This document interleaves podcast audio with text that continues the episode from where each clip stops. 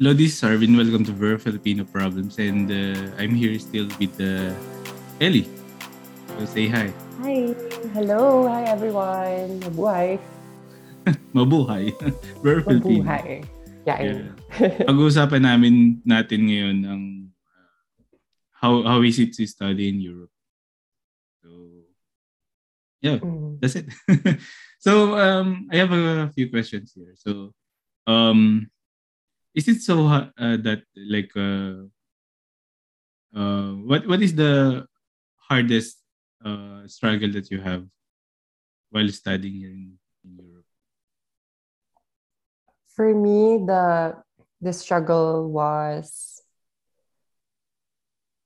the adjustment with yung culture, yung yung what do you call this? Kasi iba yung iba yung culture nila in terms of what do you, uh, I guess the people in general pagka yung mga nakakasama mo, they're all different cultures so you really have to adapt to it.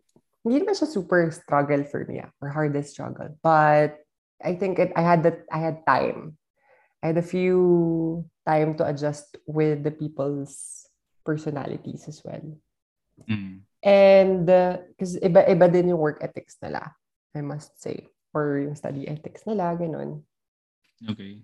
Ta, samantalang sa atin, in the Philippines, when I was studying in Mapua, siguro sanay tayo sa fast pace, ganyan. The thing is, yeah, we deliver it like that.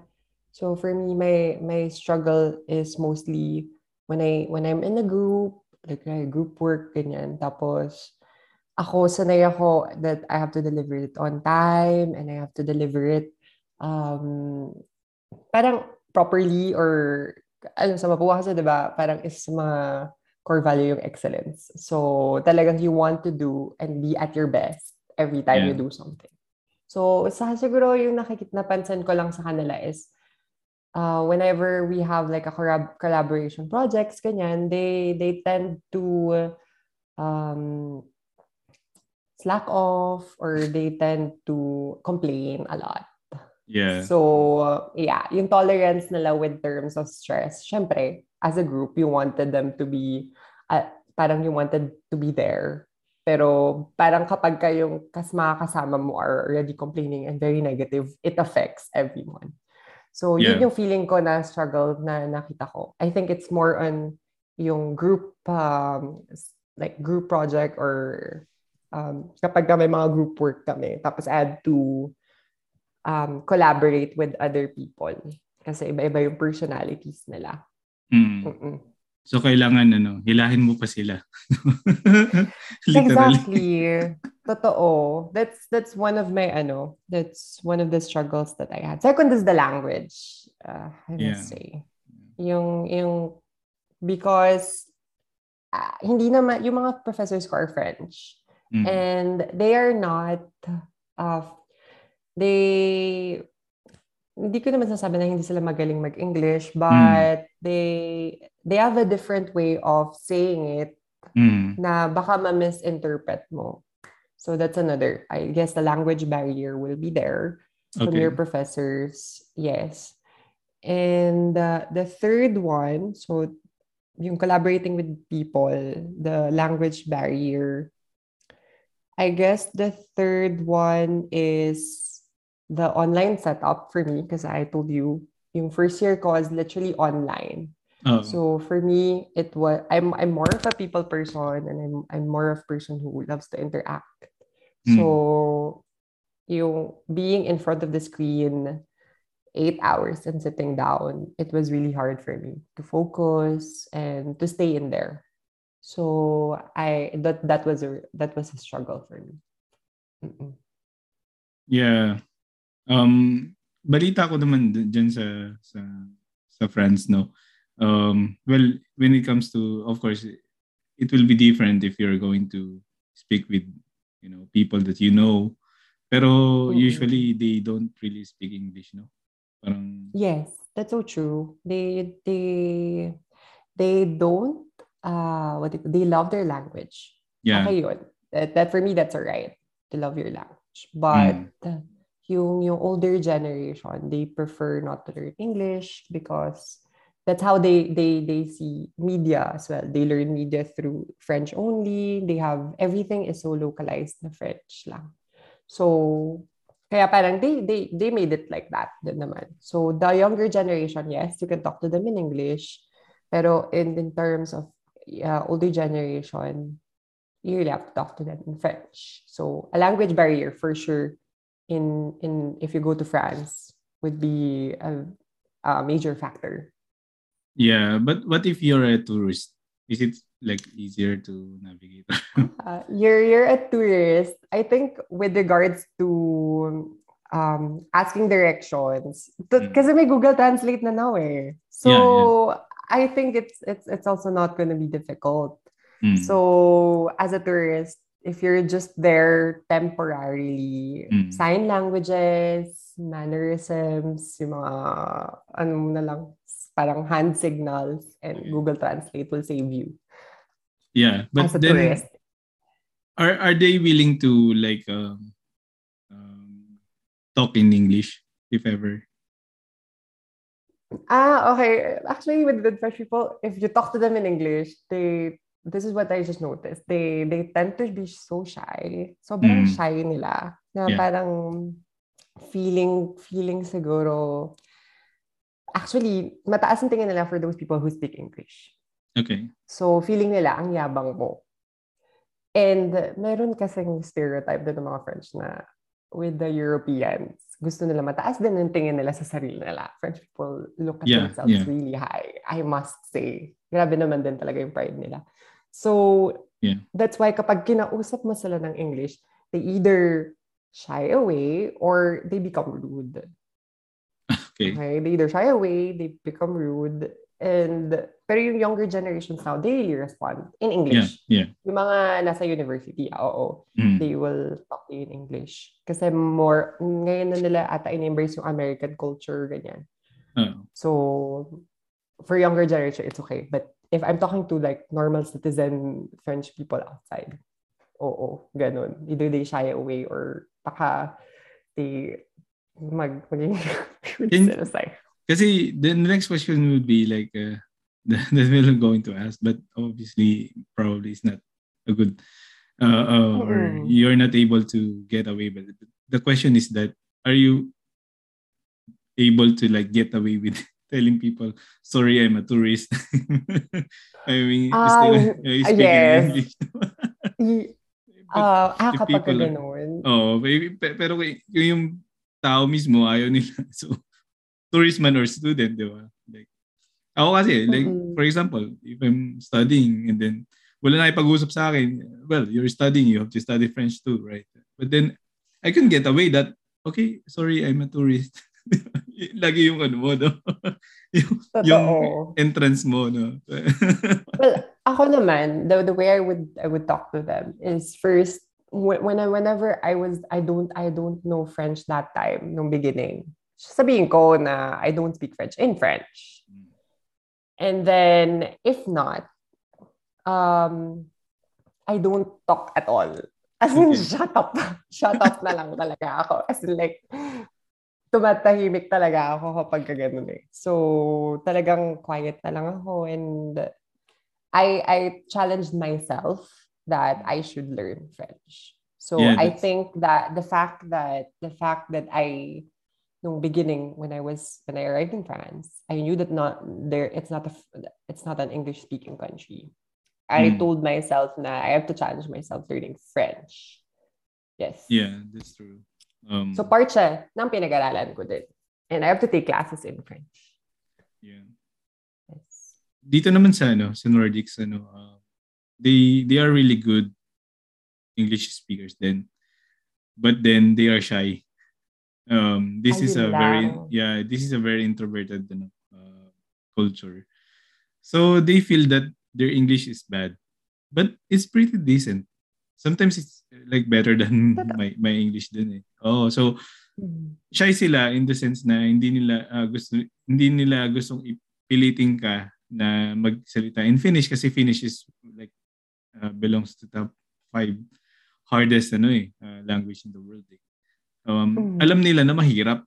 Mas mahirap siya sa most European uh, language. We am going to talk about it in another episode. But um, hindi hindi ano, uh, kumbaga hindi kanila pipilitin like magsalita ng Finnish. They will Finish. still um, um, talk to you but that's that would be like very straightforward and sometimes dun sa mga nakasalamuha ko um mas gusto nila kasi napapractice nila yung ano English English nila. oh Mm-mm. dahil yun nga um well of course uh, when we are going to talk about like uh, France um you can use uh, French din naman kasi sa ibang mga bansa eh, 'di ba like uh, Mhm, those mhm. previously occupied by by France in Yeah. some places in the Canada 'di ba um Mm-mm. magagamit mo so hindi lang France yung gumagamit ng French but the Finnish thing sa Finland lang siya 'di ba so talagang Mm. walang walang ibang gumagamit ng ng Finnish as a language um Mm-mm. like uh, purposely, 'di ba? Para so um yun nga parang parang ano um they they they actually uh, understand na mahirap siyang language and they are also willing to teach and correct you and uh, alam mo yun um, na-appreciate nila if you took the challenge Ah, that's Like- good. yeah because I I, I took up a I enrolled myself uh, to one to, to A. Finnish class. Yeah, Ah, before. wow. before. Okay. Yeah. But uh, I put them in, into stop right now because medyo busy ako sa work. But then, Mhm, um, yeah, I can I can throw uh, Finnish phrases na. Um, yeah. Ah, amazing. The hearing thing is Ano na, Root, ano yung roots ng Finnish language, I must ask? yeah, that's that's actually a good question. um, Oo. a little bit of background is that um, in the in Europe there's uh, Mhm. three major uh, source or like three major uh, background ng mga language, di ba? It's either Mm-mm. Germanic, Romance, and uh, Slavic. Yeah. Di- di- Uh, yun yung yun yung major branches. Romance, yung Latin. Tama, diba? Roman, yeah, Romance is yung Lat, la- Yung uh, Latin. Italy, yeah, French, Yeah. Spanish, uh, Spanish, Romance yeah. Tapos yung yung Germanic is yung English is Germanic language. Mm-mm. Yung roots Mhm. niya yung Norwegian, uh, Danish, Ger- uh, Mm. German, German. Um, and then yung Slavic is from the Eastern Europe, like uh, Russian, mga ganyan. and then those Mm-mm. countries that are previously occupied by by ano um by Russia, by USSR. Yeah. So medyo Slavic pa din sila. So nagkakaintindihan sila at some point. Um, and then there's the out- outliers. And the outlier is... where where Finland belongs to and uh, Hungary and Estonia. Mm. So itong tatlong eh, hindi lang itong tatlo to pero meron pang mga sub dialects or sub languages na na ano outliers. So uh, a quick summary of it is that um it's the the language stands stand through the rest of time. So sobrang luma yung language niya. So galing siya sa Ugric. Uh, which eh, pretty much ngayon mo lang siguro narinig. Yeah. I, ngayon ko lang din narinig to. yeah. So, yun. Um, well, uh, for the most of uh, ano, uh, uh, de- decades, wala din naman masyado nakatira dito. Or like centuries. Wala din naman masyado nakatira dito. So, yun. P- uh, people uh, na nandito uh, is separated by water from Sweden. So, yung mga Germanic, which is uh, previously like occupied by Vikings din. Um, they Mm. are eh, may magkaka, magkakatulad, magkaka, magkaka, isa yung root. Kumbaga hindi siya, hindi mo siya, minsan hindi mo maintindihan yung ibang country. But then, yung pattern niya, parehas. Like Mhm. Iceland, di ba? And, and, uh, Eng- English, tapos yung German, di ba? Yung structure parehas.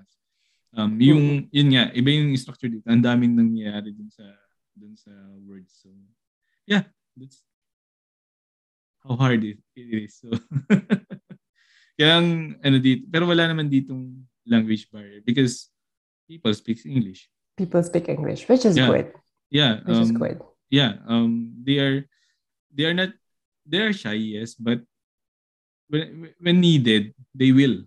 Hindi sila magpapanggap, hindi sila marunong. Pag marunong sila, magsasalita sila. Pag hindi sila marunong, sabihin nila, Mm-mm. sorry, I'm not good in English, but uh, let me just explain it to you. Uh, I hope you understand it. Pero yun, magagaling athlete. Anyway, um, well, um, about dun sa, ano, sa, uh, kasi, di ba, you already moved from, from France, right?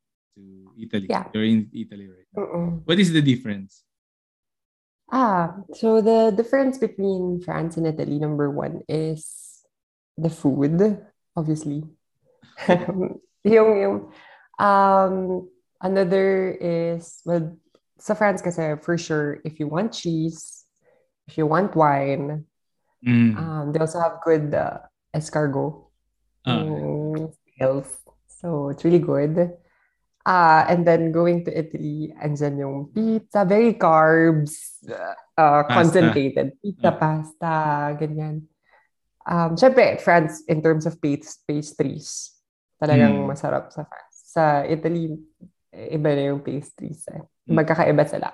So, yeah, food is one factor na difference nila. Second is the culture. Siguro dahil we're, they're near the Mediterranean.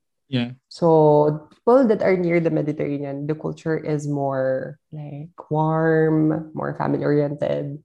So, the people, the Italians are are are in uh, are more on that side, warmer and family oriented.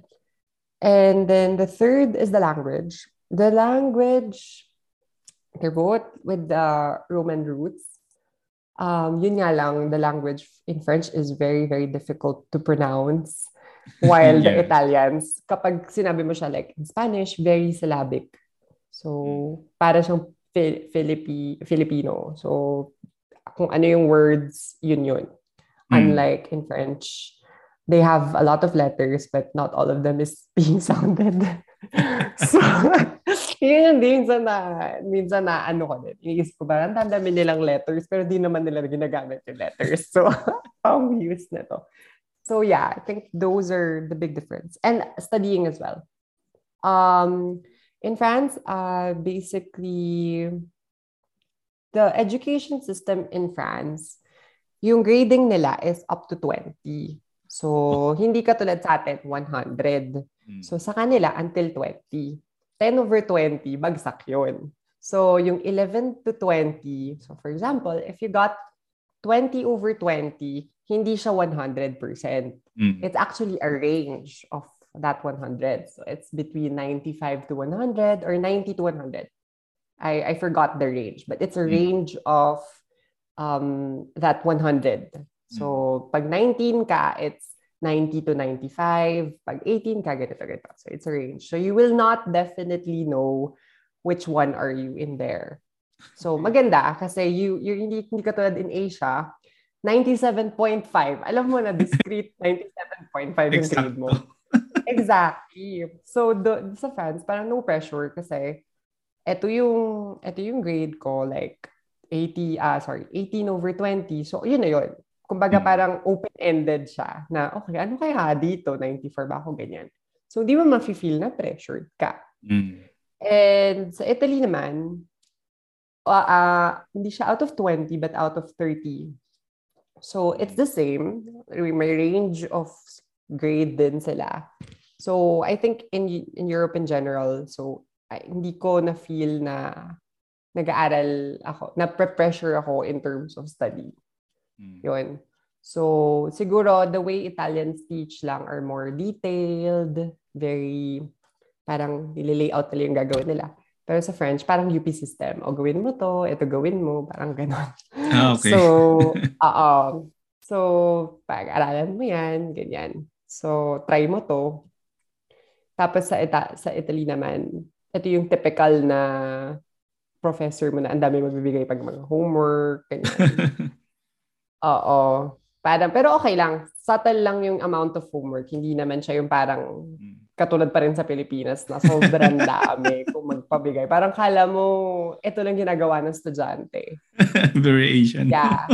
Exactly. Exactly. You would see uh, you would see also the difference between studying in Europe and studying mm. in Asia. Because they're really, really both different. Talagang complete 180. Kaya ano eh, nakikita ko maliwalas ang iyong ano. Uh, wow! ang iyong get up ngayon kasi ano from from Asian ano studying culture to European. Uh, nakahinga din sa bukas. Oo. Diba? Hindi, hindi mo ma-feel yeah. yung pressure that much. I mean, I must say when I, siguro dahil I got used to it when I back back in the Philippines. So pagdating ko dito, parang feeling ko, okay, I can I can do this. I can I can get through with this. Mm-mm. Yeah. And the uh, ano, um like uh, the adjustment for you. Like uh, nalaman mo yeah.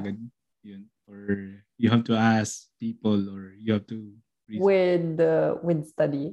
Yeah, yeah, in between uh, friends in Italy. Ano, hindi naman. Na um, I, I there was no adjustment with that. Uh, kasi I almost, what do you call this? Parehas lang naman din sila. I must say na very chill, ganyan. I guess the adjustment lang is coming from, yun nga, coming from the Philippines and then studying in Europe. Oh. Kasi, yung studying in the Philippines sa Mapua, mabilis. Mm. Kailangan ma-deliver mo to within this time. And then, next week, exam agad. Then, I went to Europe hindi siya hindi siya super hindi siya negative. Actually it has a positive impact. Pa nga dahil it helped me. It helped me towards for example if I wanted to study something parang uh, semestral din kasi sila. So I had a lot of time to study number one. And then kahit hindi ko alam yung subject uh, meron akong I have enough resources enough time for it. So, feeling ko, the Europeans in general, sobrang ang dami nilang resources in terms of studying. Sobrang dami na in the Philippines, or yeah, in the Philippines particularly, we didn't enjoy. So, talagang tinitake advantage ko siya. So, shifting from Philippine to European curriculum, it was easier for me. Okay. Oo, kasi nasanay na ako sa tawag ito, sa, sa, sa pressure sa Pinas, sa mm. pressure in terms of, kasi hindi lang naman, hindi, actually, isang factor when we were studying in Mapua, it's not only just the professors, subject itself, but going, yung, yung commute, parang I think it's also external factor that affects you eh. So, yeah. Yun. Li- literal na ano, literal na hindi ka makahinga sa Pilipinas no? kasi mauso. Totoo. Kasi like mas stress ka na outside the university. Stress mm. ka pa inside the university. Yeah. So, parang you, and then you just really have to handle it in the Philippines. Now, the the moment you step in Europe and study there, parang feeling mo, okay, uh, I think I can do it. I think I believe na kaya ko. Mm. So it it that that preparation sa Pinas helped me really to make it easier for me to study here in Europe. Mm-mm. Yeah. But ano, uh, how about like getting used to the currency and uh, the cost of living? Hmm. Hirap. Nung first few moments Nagko-compute ko, ka ba? Pag naka, Nagko-compute, nagko-compute ka, and the second, matetem ka kasi 6 euro, parang feeling mo 6 pesos. Puta isipin ko parang 6 pesos, ang liit naman nito. Pero sa atin, 300 na to, parang ganun. So, may imagine ko siya.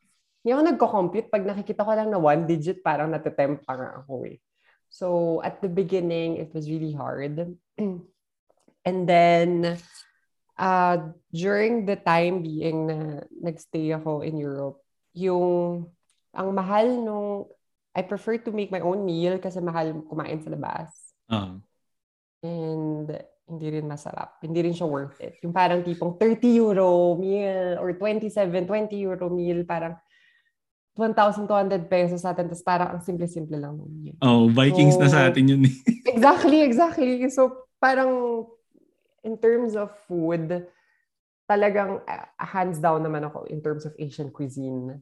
Kasi hmm. talagang feeling ko, pag kumbaga pupunta lang ako in restaurant only for social social reasons. parang may may event ganyan. Hindi siya yung everyday na katulad ng parang I can go whenever I want to. So that's one thing. The second thing is eto, studying in France is very, actually, bigla ko lang na-realize na ang daming benefits if you're a student when you study in France. Kasi, if you if you don't have an accommodation or an apartment to stay in France, you can get a student residence. Yung student okay. residence, covered siya ng financial assistance from the government. So instead okay. of paying an apartment of full full rent, the the government pays 50%, ganyan. So ang dami mong natitipid. Mm.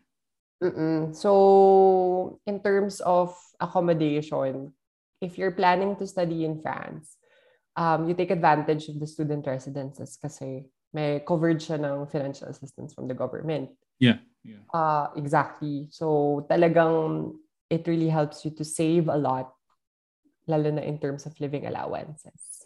Tapos, I when I was also studying, I take advantage of yung, kasi in, in France, they also have a section where in kapag ka, tawag dito, yung pag malapit na sa due date. Parang ganun. Tapos ah, parang okay. very, mababa na yung prices niya. So, yun, may mga section sila na ganun. So, uh, discounts. Exactly. Exactly. Exactly. So, tinitake advantage ko rin yun just to meet with the living allowance. My living yeah. allowance that yeah. time. Mm-mm. And another thing is if you're near the university, you prefer to go by bike um, or rather than go through the normal public transportation. So ako naman, I, I go through biking when I was in the university that time. Mm. Mm-mm. So yun, yung mga tinitig advantage, advantage ko kasi sa Pilipinas hindi naman hindi ko pwede mag-bike, pumatay ka na. so, Pwede, pero 50-50. Oo, oh, 50-50 ka. Hindi mo alam kung makakadating ka sa, ano mo. Paroroon. So, work, oh. so, oh, ayun. Take advantage mo rin. So, it, it, it adds up. Kumbaga, in terms of living, living allow, living cost, may nasa-save naman ako for sure. Yeah. Mm. You, you get to save something still from your, ano, from your living allowance studying in France. Studying in Italy, on the other hand, different. because there's no uh, assistance as what they experience in France. So, medyo, exactly. Medyo aray. Yun lang. Mm-mm. So, um, well, of course, uh, that's also true here in, in the Nordics. I, I mean, at least Finland. Um, there are also like benefits for you know, for students, you, you know, parang discounts. Mm-hmm. Marami dito kahit sa transportation, may discounts sa pagka sa pagkain sa restaurants, may discounts sa mga students, ganyan. So, I really wanted to study. not, gusto mo ba? Gusto mo mag-aral? Not because of the the study itself, but because of the discounts. the discount. Kahit yung museums. If you go to a museum, yeah, may discount yeah. or sometimes free. Mm. Yeah. Talagang kaya ano nila, ina-establish nila yung yung culture uh, that's what I mm. noticed here in Europe. Parang the and and tawag dito, they try to empower the heritage and the culture for the youth. So yeah, parang sobrang daming discount mo if you're young. Oo, oo. Oo, yun. Nakakatuwa nga eh, no? Kung ikukumpara natin yan sa Pilipinas nga nga eh. oh, wala. hindi nag-aaral sa atin exactly. And some of them, they have free education. Lalo na pag citizen ka. Oo. Mm. I'm actually That's waiting why, for that. Diba? Dito, dito kasi yung, yung free education because I'm going to get I'm it. Really yeah. Yeah. I'm, I'm not get it, but I'm going to be qualified in for in a year in a year time. Yeah. yeah to to study yeah. for free. So in a year, I can do it na. Pero come to think of it, ah, these are things na you, for them, it's it's already, parang, they take it sometimes for granted. But for us, it, it's already, it means a lot for yeah. us. And this is where you really see the differences. Like, for example, you live in France, tapos free lang. That's why mm. they can take their masters, ganyan. So parang, uh, lahat sila nagma-masters. So, Yeah. parang because it's it's paid. The only thing you have to pay is student fee. Tapos sa Pilipinas, we had to like um, find a way to study. And yun nga, the, that's why I, I personally, every time I look into this free education system, sobrang grateful ako na every day na, na sabi ko, ah, shucks, buti na lang I had this opportunity, ganyan. Kasi parang sabi ko, I wish, I wish, I really wish that my country also has the same Yeah. what they they they experience right now. Sobrang uh, ano na ano siya, feel ko. Yung benefits na I wish my country had this. Mm-mm. Tama. Kahit ah, hindi lang sa education, like all of the things that we are kind of experiencing right now here in the Europe. Ang ano eh, sa, alam mo yun, hindi pa rin mawala sa atin yung pagiging Pilipino natin. Sana, sana all. Oo. And, and all- exactly. And Yeah. ako, I must say na kahit nagpunta na ako Europe, I, I, I still have, I wish, I, I wish like these people can experience this as well. Parang ganun.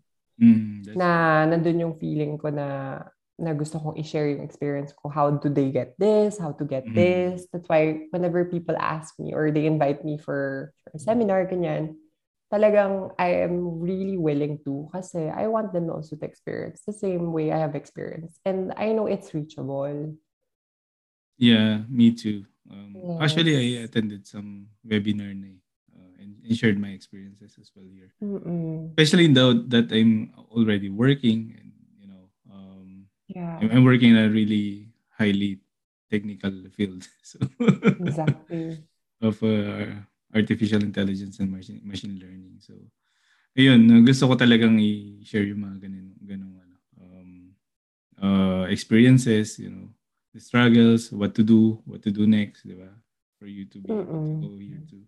But yeah, I mean nga, um, well, uh, how about, ano, um, the weather? Uh, nag-struggle ka ba? Kasi, uh, I would say na, like, na ano yung tawag dito? Like, uh, do you, you do had the experience of a full loop na, di ba? Na seasons. Tama Ah, ba? Yes. Na-experience pa na Yes. lahat ng season, di ba? Yes. Yes. Experience ka na lahat ng seasons. So, which is your favorite? Ah, syempre summer pa rin. Actually, we the the thing with weather here in Europe is sobrang into yun nga eh, sobrang into the weather sila. Samantalang so when I was in the Philippines, I never I never look into the weather because alam mo naman maaraw at maulan. And most of the time naman at least maaraw. Now now here talagang it's it's a matter of parang it's a big thing that you look into the weather. Like, Mm. okay, maaraw. So, labas tayo. Ganyan. So, Yeah. sobra, and it really affects people's mood, I must say. Dito ko talaga din nakita yun. So, for me, I, I prefer somewhere sunny, somewhere warm, somewhere, somewhere more summer. And also, I, I like the winter during the time kapag may snow. I, Mm. I like it like that. Um, kasi first time ko din nakakita ng snow recently, netong December. So, first time kong nag-skiing. so, oo. So, I think I would still, I would still go for summer. Okay. Sobrang, yeah, with warm, uh, mm-mm. and yun nga, I'm, I must say, sobrang big thing talaga yung weather here. Ah. Totoo yun. Talagang every single day, parang sometimes people look at the weather. Oh, okay, weather today, ganyan. Or, yun. So, hindi ka sa atin kapag ka umuulan, dami pa rin tao. Traffic Yeah. pa din. parang dito pag naulan, wala naman nalalabas. Kasi gusto nila sa loob lang. Or mag-museum. Yun. So, Actually, sa atin, sa Pilipinas, no? and I'm talking about uh, when you're located in the metro, gusto nilang, oh, mga Pilipino, no? Umulan, umaraw, gusto nila lumabas, pero sa, sa mall ang punta. yeah. Oo, sa wala punta.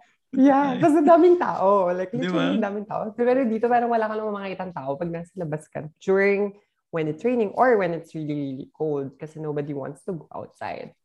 Yeah. So, yeah, I think pero ano kasi, big. dito sa Europe kasi, when you would want to go out, di ba? you would go to like uh, public places, public parks, di ba? Public, uh, Uh, ah, you know, uh, yes. di ba, yung parang, uh, what do you call it, yung mga, alam mo yung untouched areas na may mga gardens. Oo. Mga ganun. Mm. Mga like Oo. museums, di ba? Totoo, totoo. Yung Na- talagang either nature or either cultural yung pupuntahan Yeah. mo. Oo, Sa atin kaya, kasi mo. di ba mga, halimbawa, mga bahay ng mga dating, ano, ah, alam mo yun, conqueror, mga, Pri- Oo, Oo, king mga- or, uh, oh, king. or prince, Oo. ganyan. Chateau, gano'n. Oo. Mga castle, pupuntahan. Mga castle, oo, di ba? Pero look at us, no? Ilan yung mga pupunta ng, ano, ng Intramuros? ng, ng, ano, ba, mga turista lang din. lalangaw yung mga museum sa atin. Yeah.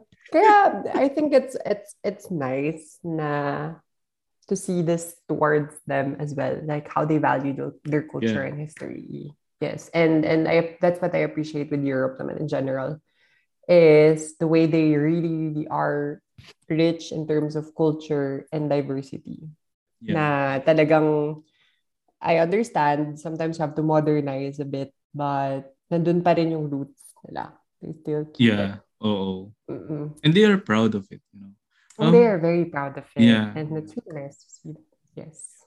The thing is like, yun nga yung instance na ano, konti lang nag english dyan or like they are really pushing you to speak their language. Oo. Something na, ano eh, mapupush ba natin yung mga kanuna? Ay, Magtagalog kayo. Oo, exactly. Kasi mag-English naman tayo. So, Di ba? Magtagalog kayo Totoo para mag-integrate kayo, di ba? na ano. Parang ano eh, um, it's, tayo lagi mag adjust eh. Pag nasa country natin, tayo nag adjust sa mga ano, foreigners. totoo. Totoo. Parang andun pa rin yung mentality natin, yung colonial mentality natin. Yeah, nga. Yeah. That I feel like I see I see them na here in, in Europe in general sa France. Parang they parang this is my land. So talagang you really have to immerse yourself in the culture. Hindi yung ikaw yung aga at sila mag-adjust para sa'yo. Yeah, that's, that's so. Mm-mm. So I have a last question for you before we end this. episode. Yes. Um, so uh, how how did the community here in Europe um, or the environment treat you? Uh, like, uh, do you feel that you were outsider at some point uh, of Yeah. your stay here? Uh, and uh, do you, are you able to also adjust and not feel the same?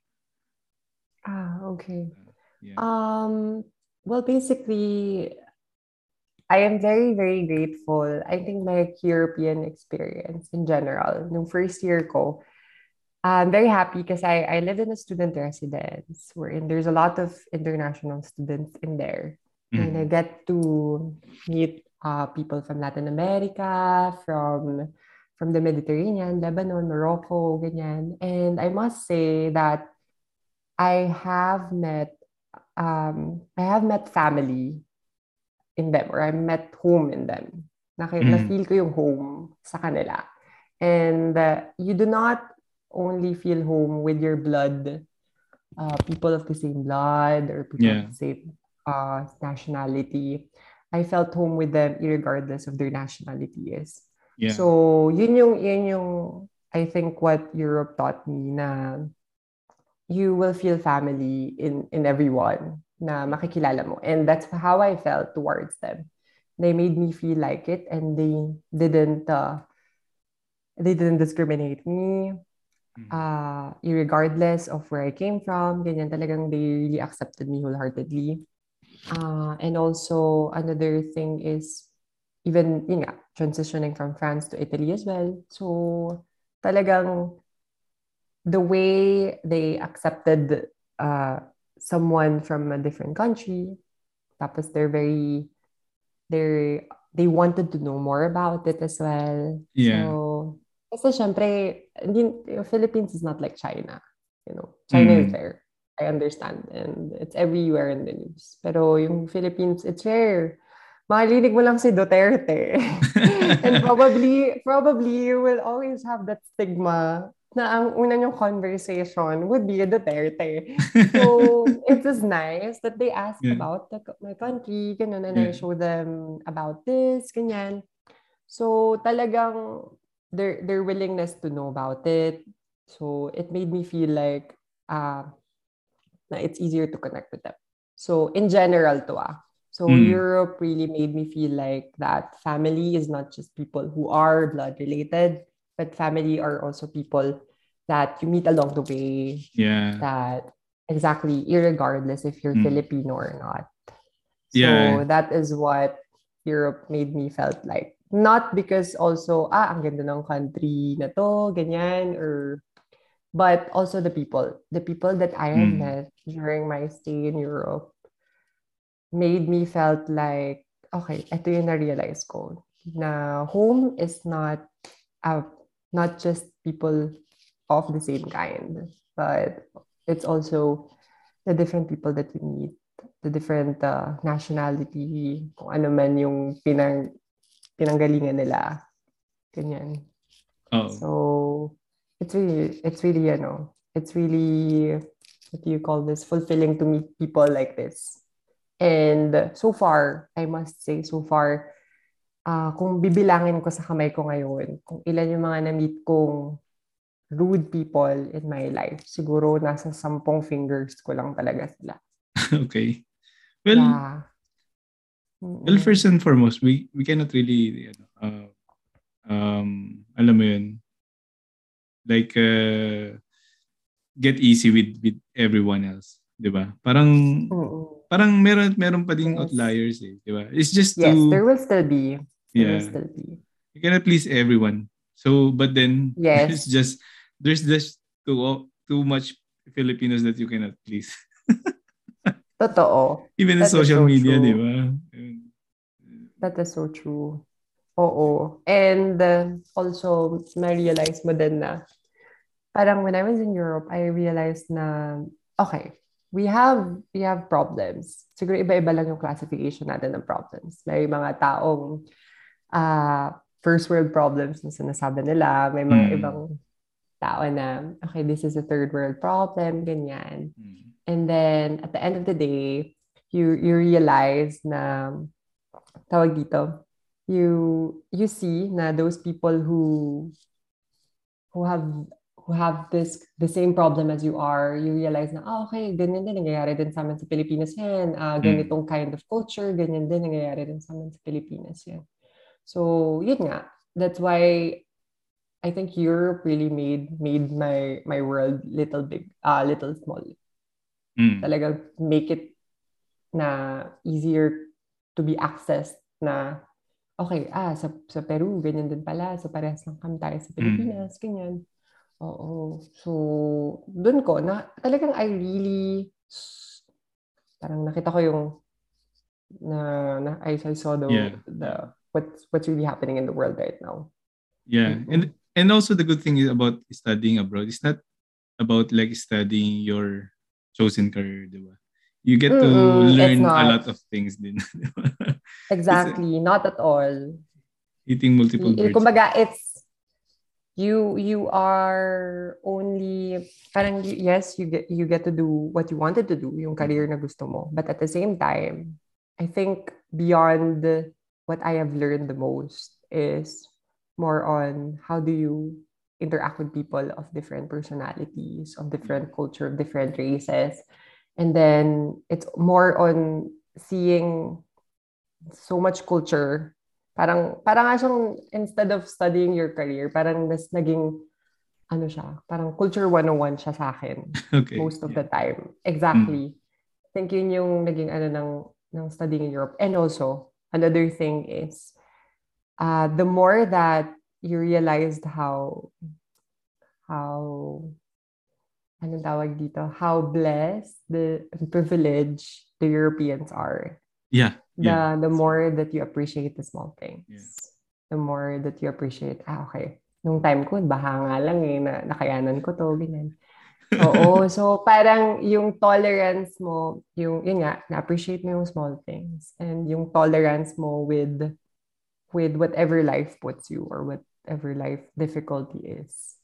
Yeah. talagang mataas. Oo. Coming from the Philippines and then going to Europe. Yun nga, parang dala-dala mo yung tibay sa katatag. Totoo. Totoo Yeah. yun. Kaya for those people who wanted to study abroad and you feel like it was going to be scared, scary, oo, I must say it is scary. Pero dahil ang, ang lakas ng tiwala ko sa like like the Filipinos are really ah, tawag dito sobrang persistent and dito yung tinatawag nilang grit Yeah. na meron tayo. So Mm. talagang don't be. Just take one step forward. You're one foot forward and then you'll never know. Parang magugulat ka na lang na, okay, I have stories to tell. Yeah, I have stories to tell and I have something to share. You realize that the world is smaller than you think it is. Mm. And mm-mm. It's smaller Oo. and actually places are reachable because we are able to, you know, uh, make it through here. Exactly, it is reachable. Oo, totoo yun. Just ano lang talaga, you have to really, really, really make, uh, parang put your one step, one foot forward. Talagang, you have to make an effort din naman. Mm-mm. Yeah, that's true. Yeah. Well, this is really a good episode too. Um, I am really excited to publish it in the in the podcast. Thank you. Thank you so much. yeah, and expect uh, that we will still talk about another you know topics ahead. So Yeah. Yeah, it's really, really nice to catch up.